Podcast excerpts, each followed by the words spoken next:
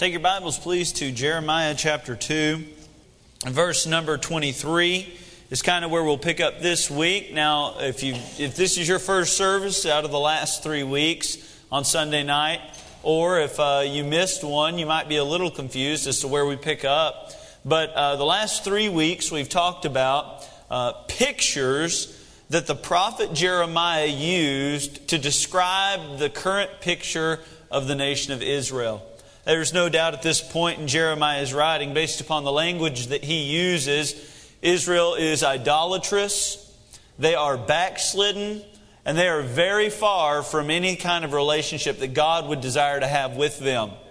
And now we find ourselves as Jeremiah is preaching the sermon that, I might remind you in chapter number one, is a sermon given by God to him. And Jeremiah many times has said, The Lord said, but that's the way it works. When God's man gets a sermon directly from God, he has the authority to say, The Lord said unto you. And Jeremiah looks at the nation of Israel, and he is a, a, a, his sermons are beautiful in the way that he uses pictures to describe the current state of what's going on. And so far, we'll quickly go through by way of review. Jeremiah used in verse number two the picture of an unfaithful bride. We won't take time to uh, give you the reasons why he uses these, but in verse number two, he uses the picture of an unfaithful bride. In verse number five and six, he uses the picture of a forgetful wanderer as someone who's walking, uh, trying to find, but not looking for God. They had forgotten what God had brought them through. They were forgetful wanderers. He uses in verse number 13 the picture, probably the most uh, famous picture of this passage. He uses the picture of a broken cistern. And he says, My people have hewed them out cisterns, but they've forsaken me, the fountains of living water. And he said, I have everything they need, and yet they've sought other resources to satisfy their needs. Uh, verse number 14, he uses the picture of a disloyal servant. And he talks about, he says in verse 14, Is Israel a servant? Is he a homeborn slave? Why is he spoiled? Now, don't mistake that uh, language there. Being a servant, specifically a homeborn servant, was a real privilege. And, uh, and Israel was not in bondage to their master, but rather the, ma- the master provided great care for a homeborn servant. And God says, This is the relationship I desired to have with you, one where you obeyed me and I took care of you. But he says, Why is Israel spoiled? Why have they gone away from the relationship I desired? Number five, he uses the uh, picture of a stubborn animal. And I believe there's probably some people in this room tonight, and I believe I could say sometimes God would might use that picture for me, a stubborn animal. Verse number 20, that's found in. Verse number 21, he uses the picture of a degenerate vine.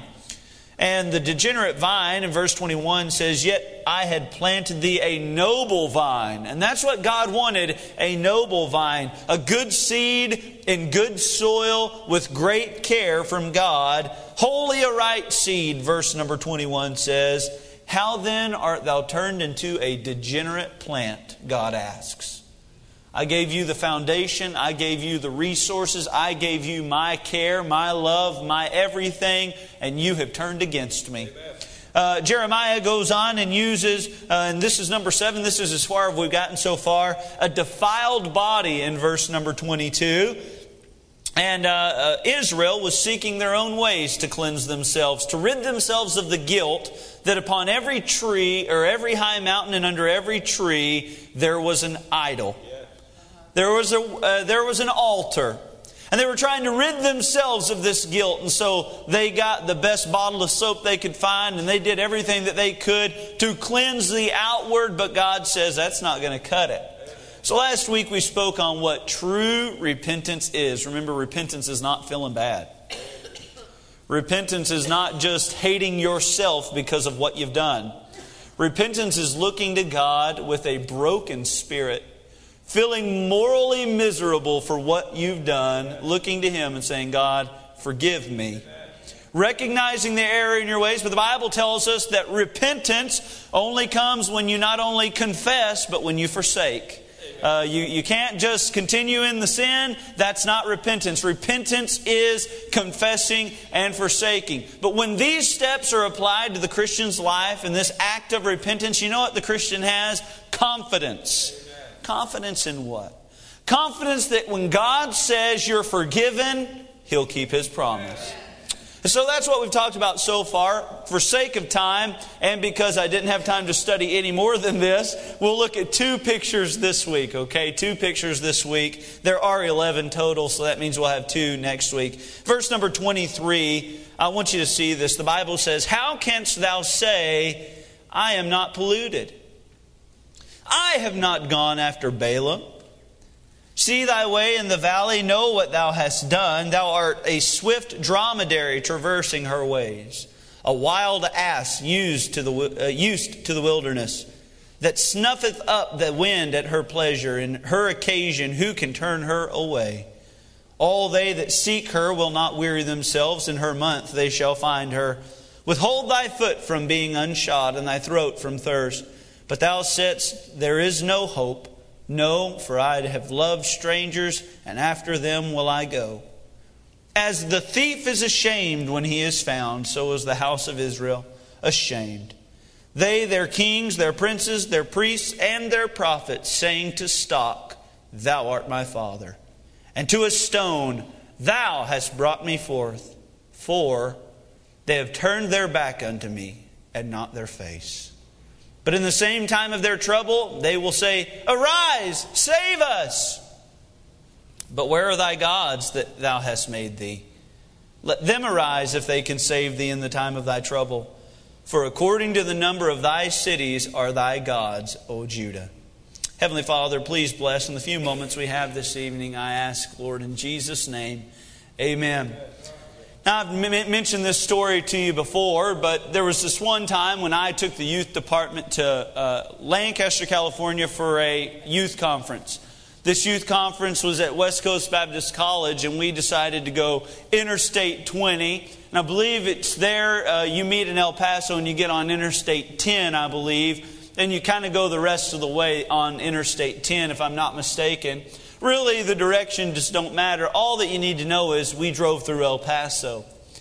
And it was uh, uh, amazing, and I had traveled this road before, but it was amazing to see the reaction of some of the seniors and the juniors that had never been in this area of the country before. As you are on that road there in El Paso, you can look over into Mexico and see a country that just is having a rough go at it. And on this side of the street, you can see a country that has been blessed beyond all measure. And I remember there was a girl in the back. I will not tell you her name because many of you might know her, but she was a senior at the time. And, and I remember looking back in the, the rear view mirror and I began to see tears stream down her face. Because for the first time in her life, she saw a line in the sand and God's clear blessing on one side, and for whatever reason, the lack thereof on the other. You know, I don't know when it happened in America's history, but there's been a, a, long, a line drawn in the sand at some point where God spiritually was able to bless our country. Somewhere along the way, this line, I cannot trace to where it is. I don't know exactly what happened. But there is a clear indication that spiritual blessing used to be prevalent in this country. And now, if you say the name of Jesus in the public schools, you'll get shut down. You could stand on that line in America's history, and on one side you see God's goodness and a group of people wholly committed to follow after God. On this side of the line, you see a group of people that are doing everything to snuff out this whole idea of God or the existence of a divine creator to whom we may all be accountable to this type of situation that Jeremiah finds himself in. One, one, uh, uh, on one side of the line in Israel's history, you see a God who used to lead them by pillar of fire and cloud by day. You used to see a God who was willing to part the Red Seas, and you were willing to see a, you were able to see a people who was willing to react to God when He told them they were wrong. And now God is clearly telling the children of Israel they're wrong, and they're snubbing their nose at Him. And as God puts it, You have turned your back to me, not your face. So tonight we want to look at a couple pictures. First of all, in verse number 23, we'll see the first one an animal in the desert. An animal in the desert. Here's what I don't understand in verse 23, and, and frankly, God could not understand it either because he asked the children of Israel, How canst thou say, I am not polluted? How can you look around at the circumstances that Israel finds themselves in, and how can you say there's nothing going on? Verse uh, 23 See, uh, I have not gone after Baalim. See thy way in the valley. Know what thou hast done. Thou art a swift dromedary traversing her ways, a wild ass used to the wilderness. You see, God compares them here to a, an animal in the wilderness. Now, we don't often use this term in modern day uh, English, but a dromedary was a single humped camel used for the purpose of racing. As strange as that might sound, that's exactly what the dictionary, even in our modern culture, defines the dromedary as. And God says, uh, You're like a swift one, trying to flee away from me, going your own way. He says in verse 24, You're like a wild ass uh, uh, used to the wilderness, almost painting the idea of one day being domesticated, only to break out of its uh, confinements to go experience uh, freedom and pleasure. Here we find Jeremiah looking at the children of Israel and saying, How are you in denial at all that you no longer have the relationship that you once had with God? Can you say, based upon everything going on in our nation, how can you say that you're okay? When you just, if you were to bring a stranger into our land and they see all the different idols and they see all the different groves, how could you look around and see that we are not what we used to be? You know what this tells me, though? That a country can get so far away from God and yet they would not realize it. That even here in America, the chance to say one nation under God be written on our money and sing a, a God bless America at every seventh inning of every baseball game. And yet we be guilty of the same thing, looking around and not being able to tell really if we are not as close to God as we once were. I want you to notice, first of all, in comparison to this animal in the desert, they had been lied to by their disillusionment verse 23 How canst thou say, I am not polluted? I have not gone after Baalim. Notice this See thy way in the valley, know what thou hast done. Now, when we're reading Old Testament scripture, I'll just have to be honest. Many times I read over segments of scripture just like this, paying no extra attention to it. But as I began to study this passage, I realized, see thy way in the valley means a great deal because Jeremiah in Jeremiah chapter 32, take your Bible there if you will. Jeremiah chapter number 32, verse number 35. Jeremiah once again references the valley. Now, we as Christians hear the word valley and we think of bad times. We think of times in our life where maybe we were low, and it's at those times we often desire to have God's presence with us. But when Jeremiah mentions the valley here, he is not referencing just a spiritually weak time in Israel's history.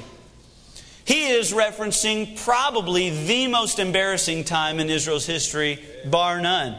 You say, well, what about the golden calf? I promise you, this one's worse. Verse 35 of Jeremiah chapter 32, the Bible says, And they built the high places of Baal. Now, it's nothing unique for us to see the children of Israel following after Baal. It's just, it seems odd to me that the children of Israel would go into a land with a bunch of Baal worshippers, defeat them by the mighty hand of God, only to turn to the weak gods that were not able to deliver their people from their own hand. But we find the children of Israel throughout the course of history looking to Baal, but this is the embarrassing part, which are in the valley. You see that word there? The valley. It's the same place that Jeremiah references in Jeremiah 2. Well, what happened in the valley, Jeremiah?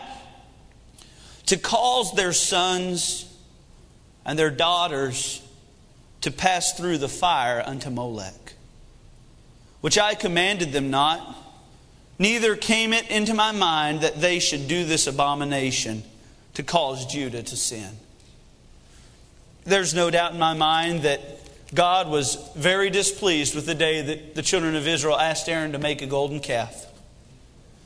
And there are many times in Israel's history where things like this have to happen, but I believe probably it broke God's heart the most when the children of Israel had so had gone so far from following God that they found themselves sacrificing their own children to false idols.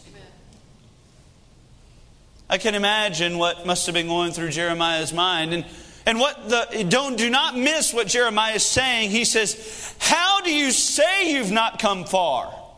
How do you say that everything's okay in your land? How are you saying? How are you saying that everything's all right? Do you remember the valley? Do you remember what took place? And I'll remind you that this is not the only time in Jeremiah that he references this exact same thing.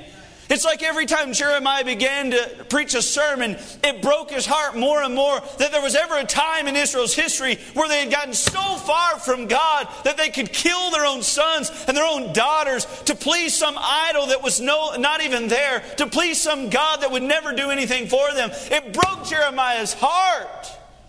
And what broke it even more is they did not realize how far they were. They were disillusioned. They, they did not even realize how far they had come.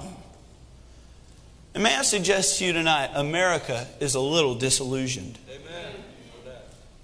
You say, what does that mean, Brother Andrew? Well, we could probably go ask Samson what that means. Samson, the mighty man who God worked through, who God uh, gave his clear presence on his life and, and, and uh, maybe I'm speaking out of turn here, but there are very few Old Testament Christians, we'll call them, or children of God, who God's clear authority rested on at all times. The Bible tells us that the Spirit of the Lord came upon David, but God's strength always re- resided with Samson. And yet we could find him, and just before he gives the secret to where his great strength lies. I wonder if we would ask him if he's a little disillusioned. As he lays in the lap of his beautiful lover, Delilah, and he looks at her and she looks at him and she says, Oh, Samson, tell me wherein thou great strength liest. I wonder if we could, at that moment, before he spills the beans, I wonder if we say, Hey, Samson, you think you're in a little too deep? Amen. I would suppose his answer would be like, No, I got this. Yeah. Everything's fine. No worries here, no problem. She loves me, I love her back. It's all going to be fine. I wonder if we could ask King David as he stands on his balcony. You see, going out to get some fresh air was not the problem. But you understand when King David did that, it was a time that kings customarily were not in their kingdom. And maybe, just maybe, the only reason that Delilah or, or, or, Bathsheba was where she was is because she assumed her valiant king would be off to war. And yet, we could ask David as he stands on that balcony, not where he should be, we could ask David, Hey, David, do you think you've gotten a little complacent? You think maybe you're a little disillusioned about how faithful you are to God? And David would probably say, No, I've, I've got this. I'm fine. We could ask all sorts of people in God's holy word about uh, if they were disillusioned. I guarantee you, every single one of them would say, No, I'm fine. We could go ask David's son, Solomon, as he gathers to himself wife after wife, concubine after concubine, for his own pleasure. And at one point in his kingdom, he was so respected because of the great harmony in his kingdom, of the great consistency with which those people under him served because his heart was pure before God. And I wonder, as the very first wife ever came up to him and said, Hey, Solomon, would it be okay if I just took a little piece of land and built a, a temple for my God? Would it be okay, Solomon, if every day I know you do your prayers to your God? If, would it be okay if every day that I did mine, I'll just go to a separate room? I won't bother you with them. I wonder if at that moment before Solomon gives his answer, do you think I could ask him, Hey, Solomon, do you think you're a little disillusioned? He'd say, No, everything's good. You know what disillusionment is? Listen to me. It is when we now accept things we used to not accept. You think you could have told David that one day he would leave his army without his presence? Listen, this is the guy who, who when he came to the war, as we learned this morning, we, he comes to war. What does his brother say? I know thy pride and the naughtiness of thine heart. You have only come down to see the battle set in array. The only reason you're here, David, is you dream about being here and fighting with us. And now, just several years later, King David stands on his balcony as his, his army's off to war. Disillusionment is when we begin to accept things now than we would never think about accepting before. Samson, why do you think he gave her a lie several times? Because he would not accept the fact that he could share his secret with a Philistine woman. Oh, but just a few chapters later, we find him spilling the beans, opening all of his heart to this woman. He began to accept things he used to not even think about accepting. You think we might be a little disillusioned in America? You say, oh, no, there's no way, Brother Andrew. The children of Israel had no idea how far they had come, and Jeremiah pleaded with them, Can't you see? We're not what we used to be at all. I'll tell you one way America is disillusioned. We're disillusioned on the importance of the home. We're disillusioned about the role of the father in the home. Listen to me. You have to be present at home to be a role model in the home, men. You have to be there. If you're not occasionally telling your children good night, something's wrong. If you get more FaceTime with your children on FaceTime, there may be a problem. And I ask you, how important is the promotion at that point? How important is your hobby when your children grow up to only uh, uh, hate you because you were never around? We, we're disillusioned. We're disillusioned on the importance of church in the family's life.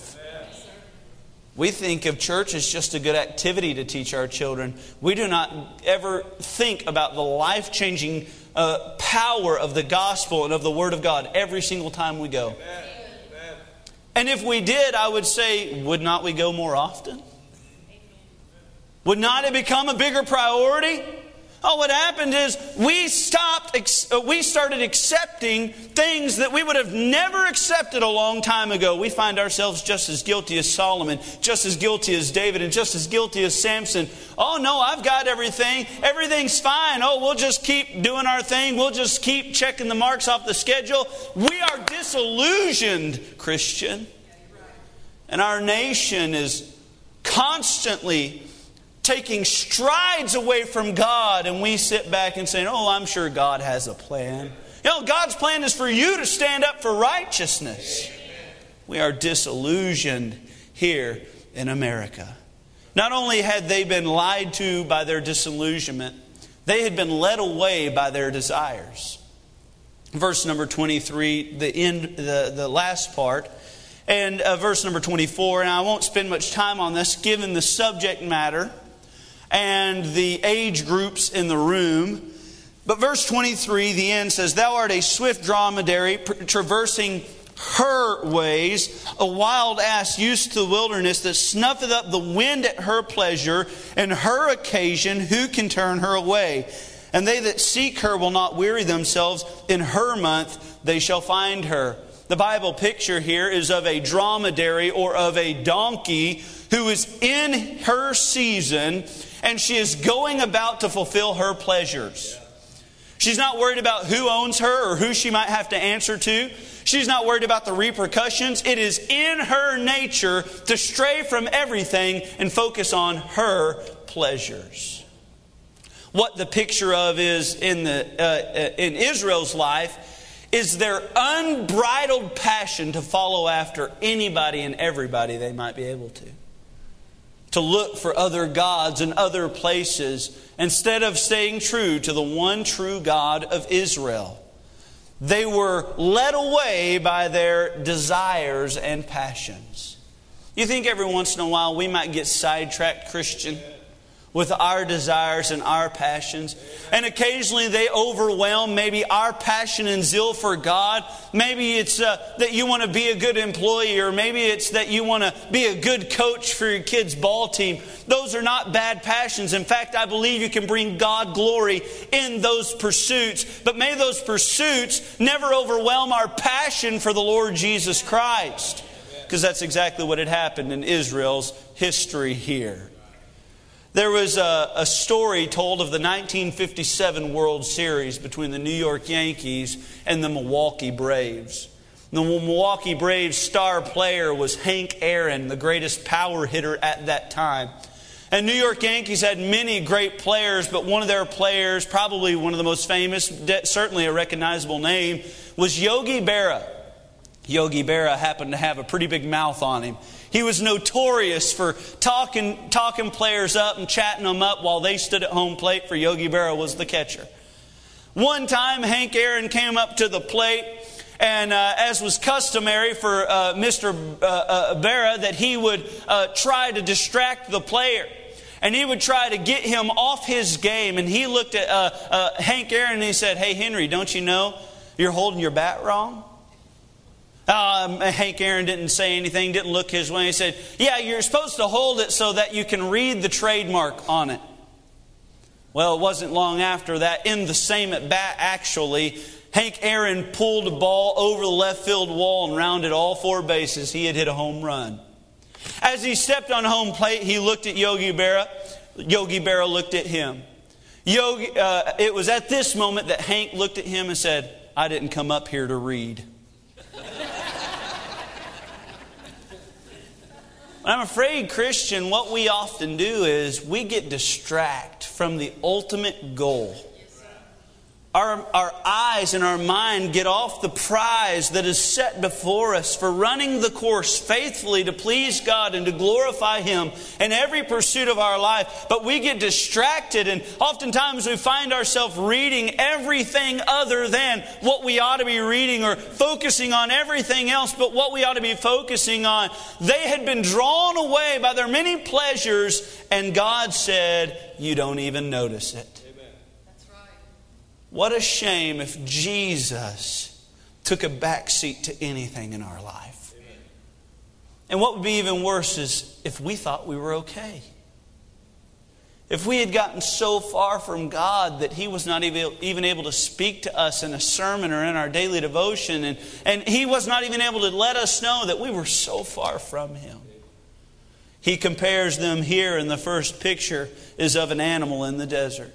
Secondly, he says they're like a disgraced thief. Verse 26 As the thief is ashamed when he is found, so is the house of Israel ashamed. They, their kings, their princes, their priests, and their prophets. He says, You, you know what you're like? You're like a thief that is caught red handed. When I was, uh, uh, there was this one time I was summoned for jury duty. And uh, everybody I talked to said, There's no way they'll allow a Baptist preacher to be on any jury in this county. And so I said, Praise the Lord, good. I won't be off work long. That's good. So I went down there at 9 o'clock. There were about 260 of us, I believe, in the room. And uh, the very first name they called, guess who it was? This guy. Andrew Wolfenbarger, please go stand along the wall. Uh, so I met the cut of 60 out of 260. I understand those odds are not great, but I was definitely number one in the whole deal. Everybody laughed at me because when my name got called, I stood up and said, Oh, great. And everybody laughed because they saw my zeal for serving in our judicial system. And uh, um, I knew the entire time that I was not going to be selected for the actual jury, so I was really just wasting my day. The good news is it was actually an increase in pay from what I get paid from the church. So that was good. I think $6 a day. I was, I was excited about that. No, I'm just playing. Uh, but uh, I sat there the entire day. They were asking these questions. I actually was very intrigued on everything that they were saying. And apparently, and the, the case was long over now, but apparently uh, there was a man who was caught bringing a TV out of a home, and uh, he was caught burglary of a habitation. And, and I suppose, since he was having a trial, he pled not guilty.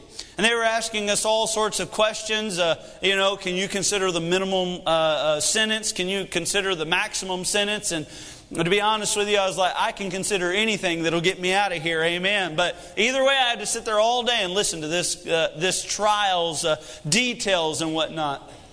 And the whole time, here's what I was imagining. I wonder what that dude's face looked like when he got caught. I wonder if he dropped the TV at that point. I wonder if at that moment what went through his mind was, hmm, probably should have been doing something else today. You see, the Bible here paints a picture that uh, Israel would get caught red handed. Visitors would hear about the glory of God and would travel miles and miles to see God being worshiped, only to find He was worshiped at every feast and every occasion that was asked to be held, and then people would abandon Him and go serve their own idols and gods. They would be ashamed of it one day. He not only says that they would be like disgraced thief, but I want you to notice this. There would be a popular betrayal in verse 26. As the thief is ashamed when he is found, so is the house of Israel. Notice, they, their kings, their princes. Notice, first of all, that it is their politicians that betrayed God. Their king, if you'll remember the whole deal with Israel, God never uh, asked for them to have a king. He wanted to be their king. That they would serve God and He would be the king. But they, they requested that he would give them one, and God answered their request. And now the Bible says, years and years and years later, God's fears have come true. It's so easy to turn the heart of a man. And now he says, Look, I never wanted to have a king, and now look at your king. Every one of them are wicked. Every one of them seek their own gods. Not one of them consult me. Their politicians were crooked. You know, in America, our politicians might be a little crooked.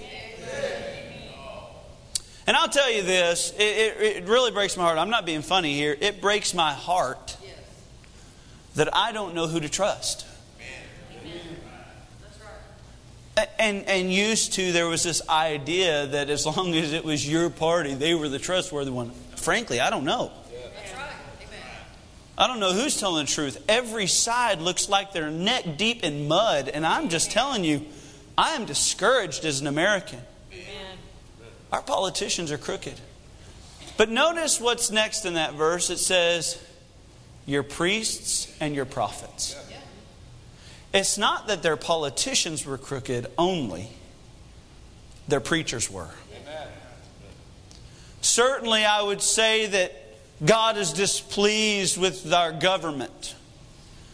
But it has to pale in comparison how heartbroken he must be Amen. over the preachers in this nation. Amen.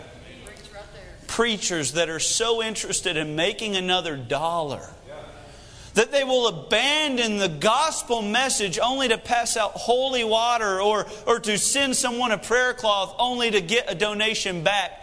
What a farce they are. And look how far we've come as Americans when we used to have men with a backbone ready to preach the gospel. And I may not have agreed with every single major preacher's doctrinal stance throughout the course of time, but I can tell you there were some great men with faith that, with a heart of compassion, preached the death, the burial, and the resurrection of Jesus. And I'm thankful for those men. And now turn on TBN one evening and see how much you hear. Yeah. You go look for spiritual Christian preachers. And every one of them look like they're women. I wish I were joking. You turn on a Christian television show, you see more skinny jeans than you do if you turn on yoga. Where have we come, America?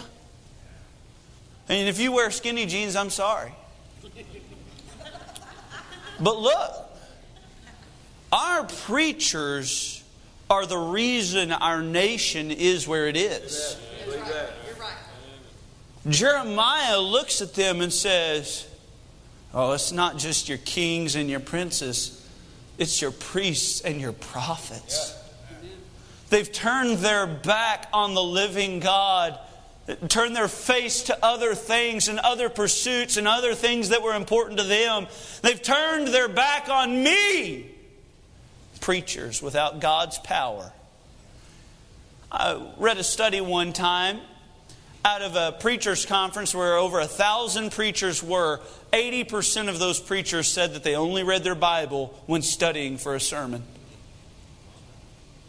You know what we have in America? A bunch of men with big churches, a bunch of men with oratory ability.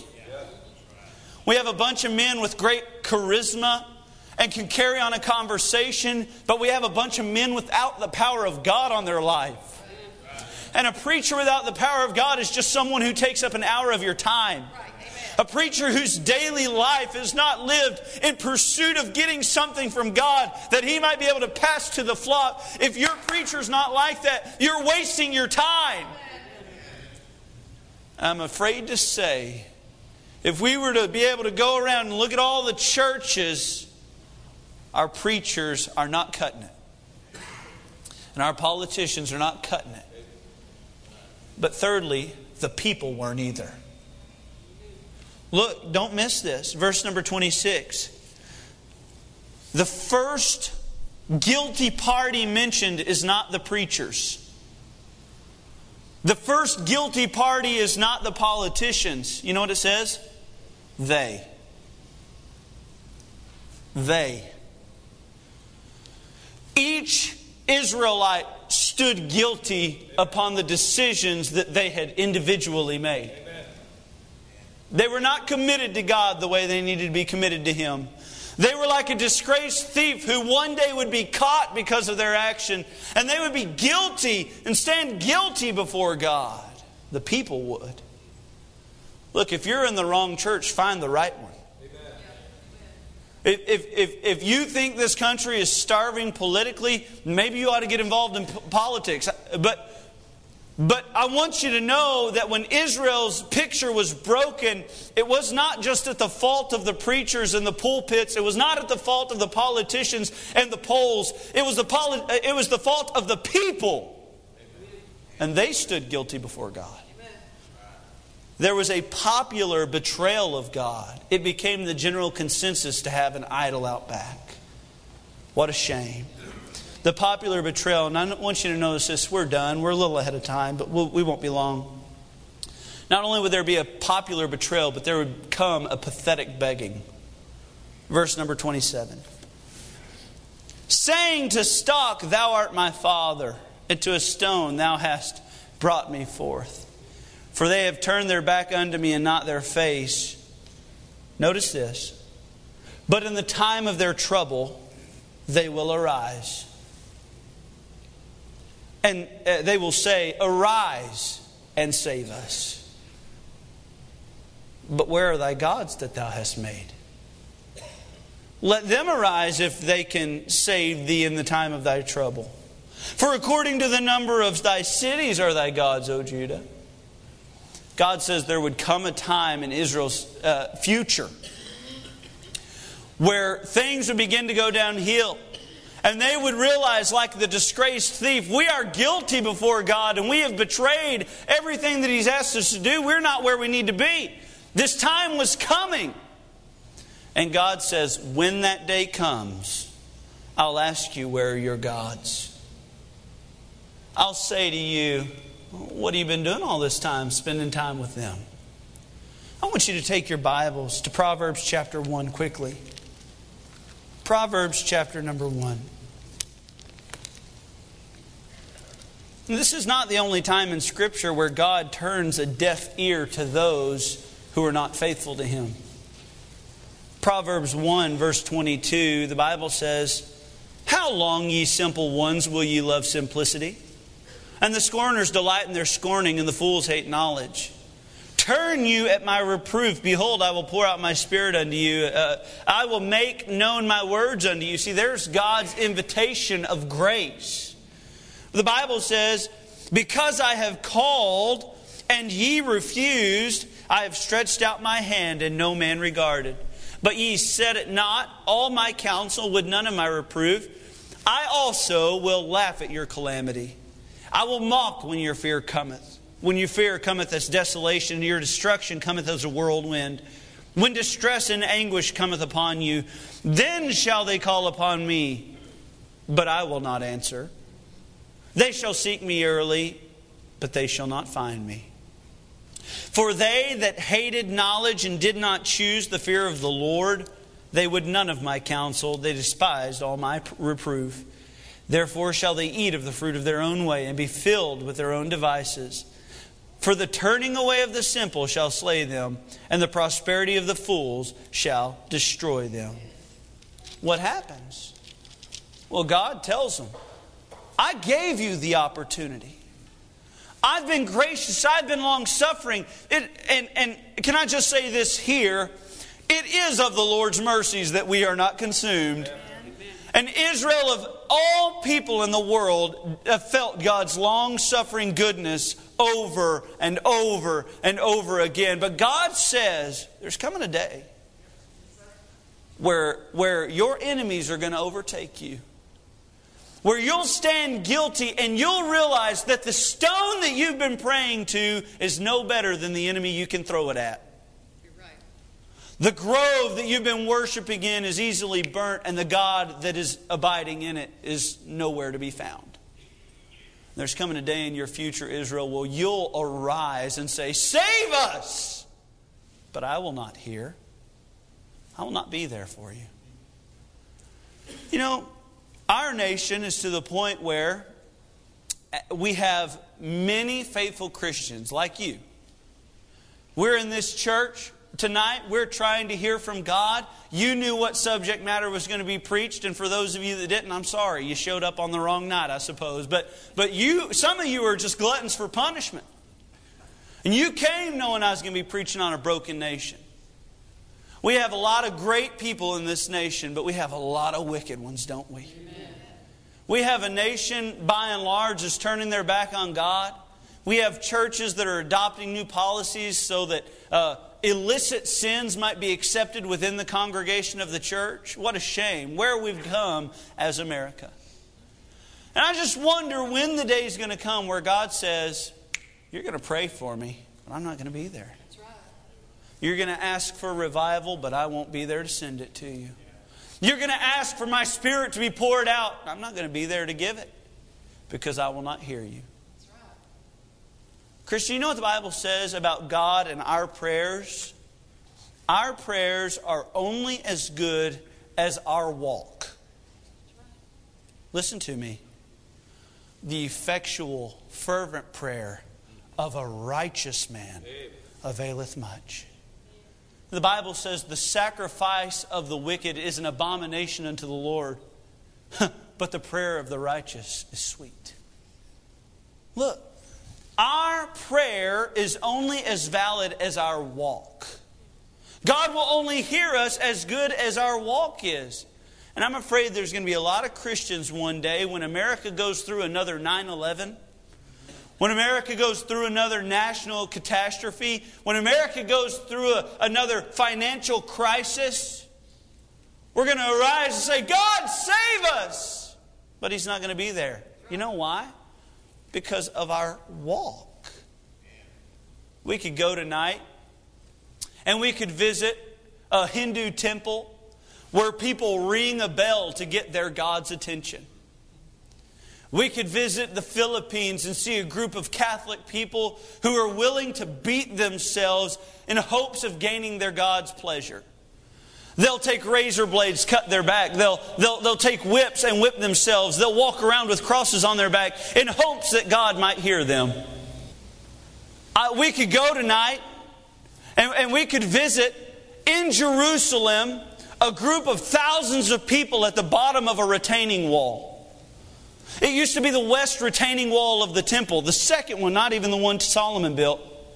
They'd be standing there praying to it, placing pieces of paper with their prayers written on it in hopes of catching God's ear. And yet we would look at that and say, what a foolish exercise. You don't have to go to a wall. You don't have to beat yourself. You don't have to ring any bells for God to hear you. And we look at them as if they're foolish. But you know what's even more foolish than that? Is a Christian who thinks they can live how they want to, and when it's time to arise and say, God, save us, think that God will be there. At that point, who's the fool? Is it the confused Hindu man who's ringing a bell for a God that does not exist, or is it the Christian who has the fountain of living waters and is not willing to live for him? America has a picture of a broken nation written all over it. And I hope that maybe as we as Christians look at our nation and evaluate the current state of it, realizing it's not where it needs to be, I pray that we would not put the blinders on and say, oh, yeah, everything's fine here. But I pray that we would live the life that God can answer prayers for.